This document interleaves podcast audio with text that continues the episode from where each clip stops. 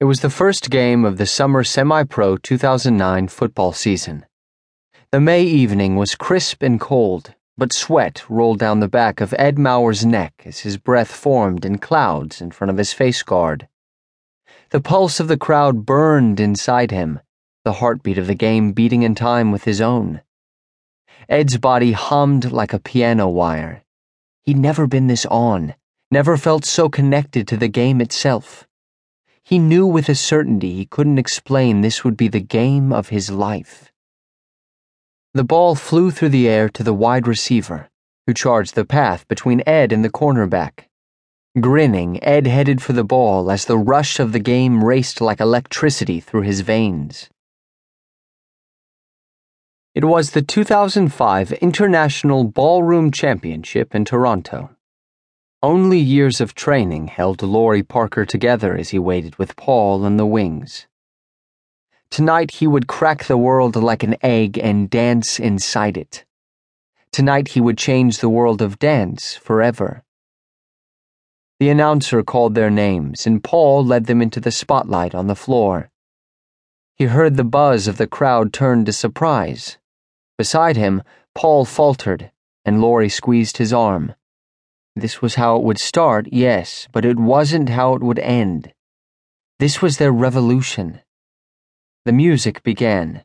Paul took his place, and Laurie gave himself up to the dance.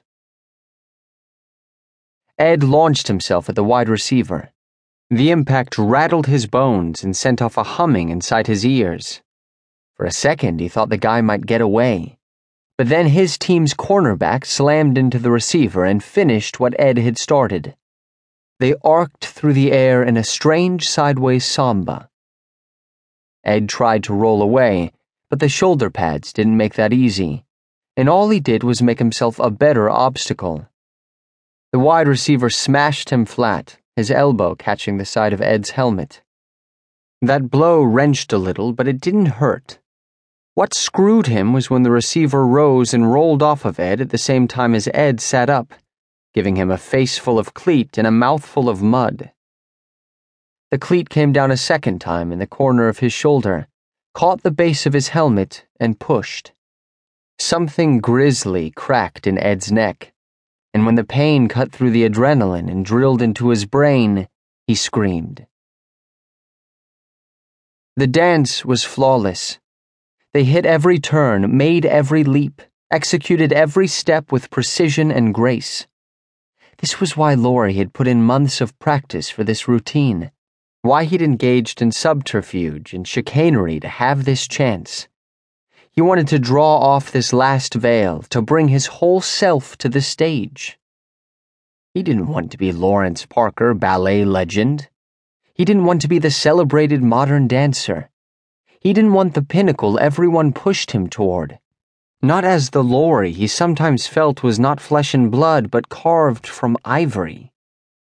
The song ended, and Paul bent Laurie back for the final pose. The pulse of the dance still beat inside him, and he waited for the roar of the crowd.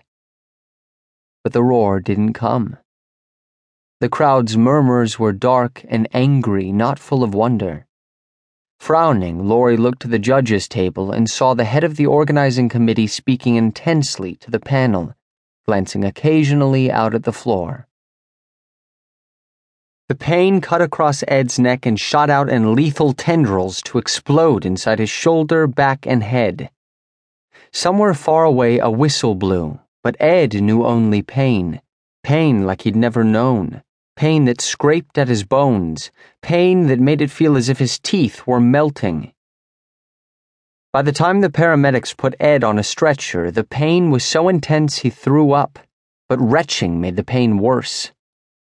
Every movement increased the pain, and he knew by the time they got him into the ambulance, he'd pass out. A shadow appeared beside the stretcher, and a familiar voice sobbed his name Mom. That was his mom. But her voice sounded watery to his ears. The lights above Ed went out, and darkness descended on a final wave of pain.